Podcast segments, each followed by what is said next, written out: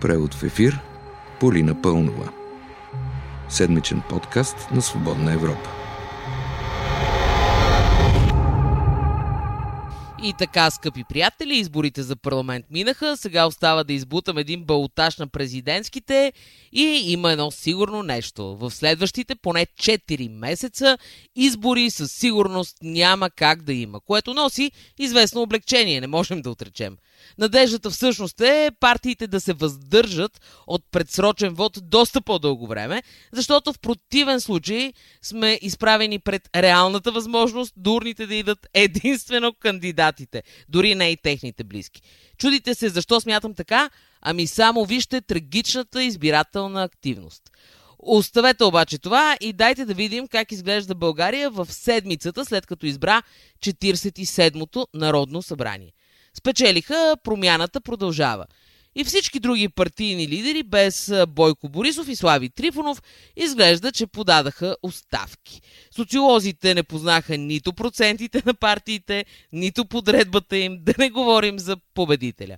Тоест на вота има още един губещ – социологията. В изборната нощ обаче, въпреки всички податки, че ГЕРБ отиват на второ място с 200, както обича да казва бившият премьер, Борисов а, реши да обясни, че ако е втори, то това ще е на фотофиниш и то с машинации.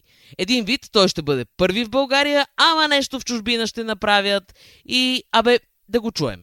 Както виждате, сме си първа политическа сила към момента. Ако направят машинацията в чужбина, ще станем на фотофиниш. И по вашата логика, знаете ли колко лидери би трябвало да си подадат оставка? Партията ми три пъти под репресии взема първото или на фото финиш, първо в България, ма втори в чужбина. Аз знам колко би им било приятно, но няма да им доставят удоволствие. Не знам какви са тия първи места, за които Борисов говори, но в чест на фактите вече втори избори са загубени от ГЕРБ. Колкото до това, какво удоволствие и на кого няма да доставя председателят на ГЕРБ, те останалите загубили политически лидери, в скоба без Слави Трифонов, вече подадаха оставки. Да чуем Корнелия Нинова в този смисъл. Вината е само моя. И тя е, че мълчах, когато трябваше да говоря и да казвам истината. Мълчах в името на това партията да има единство, да няма разправи, да няма публични караници, да изглеждаме авторитетни и да помагаме на президентската кампания. Това е моята вина и аз се поемам, като подавам оставка като председател на Българската социалистическа партия.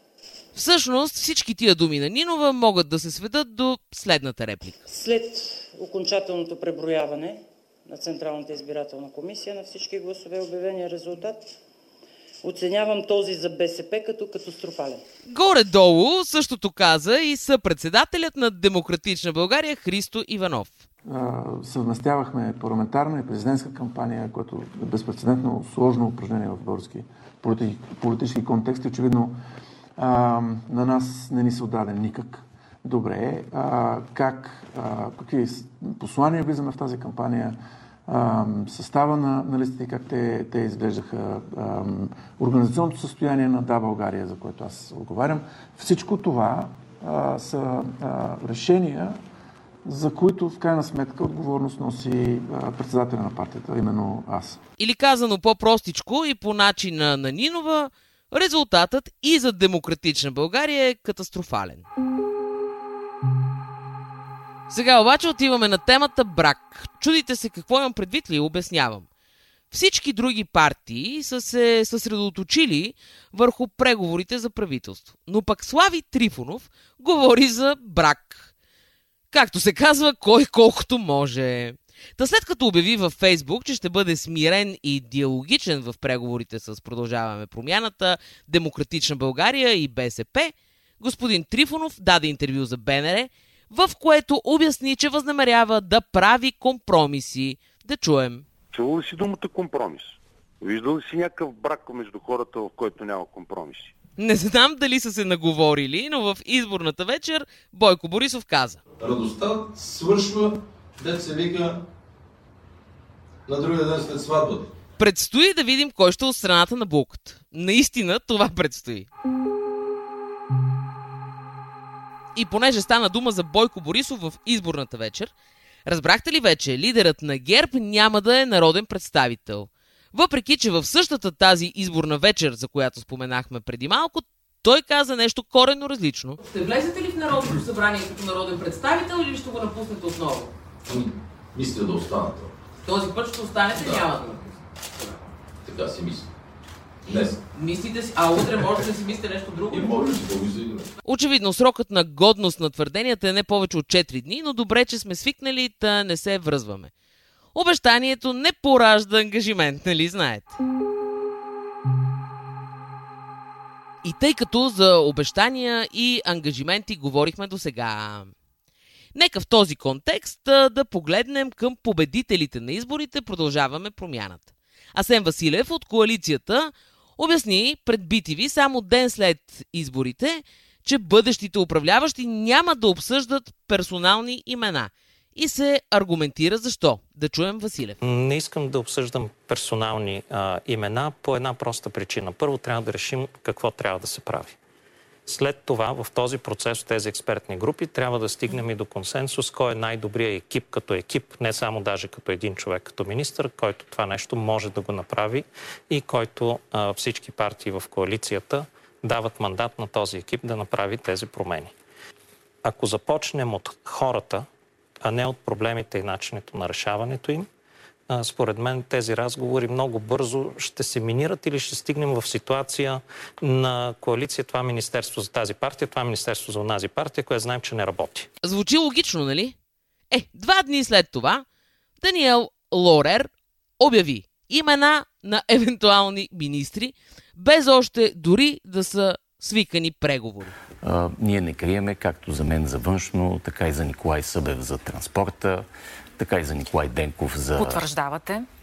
Това са наши идеи. Последно, кое е вярното? Това, което казва Лорер или това, което обясняваше господин Василев?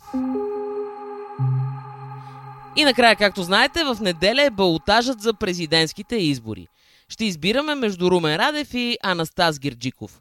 Корнелия Нинова не каза за кого ще гласува, което е красноречиво, а Барак Обама от Борино, така да е Мустафа Карадая, лидерът на ДПС, каза следното.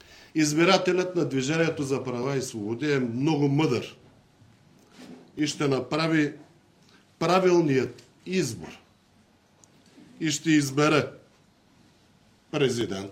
На този фон Радев едва два дни преди края на кампанията се престраши да влезе в дебат, а очевидно кандидатът подкрепен от ГЕРБ реши, че освен политическа, му трябва и още една силна подкрепа. Да чуем Анастас Герджиков пред нова телевизия. Конкретната работа на главна прокуратура и на прокуратурата изобщо и на а, КПКОМПИ е а, според мен прилична последните три години. Тези думи се разделяме, разбира се, до следващия петък. Такъв беше преводът в ефир тази седмица. Аз бях и още съм Полина Пълнова, а с вас ще се чуем точно след 7 дни.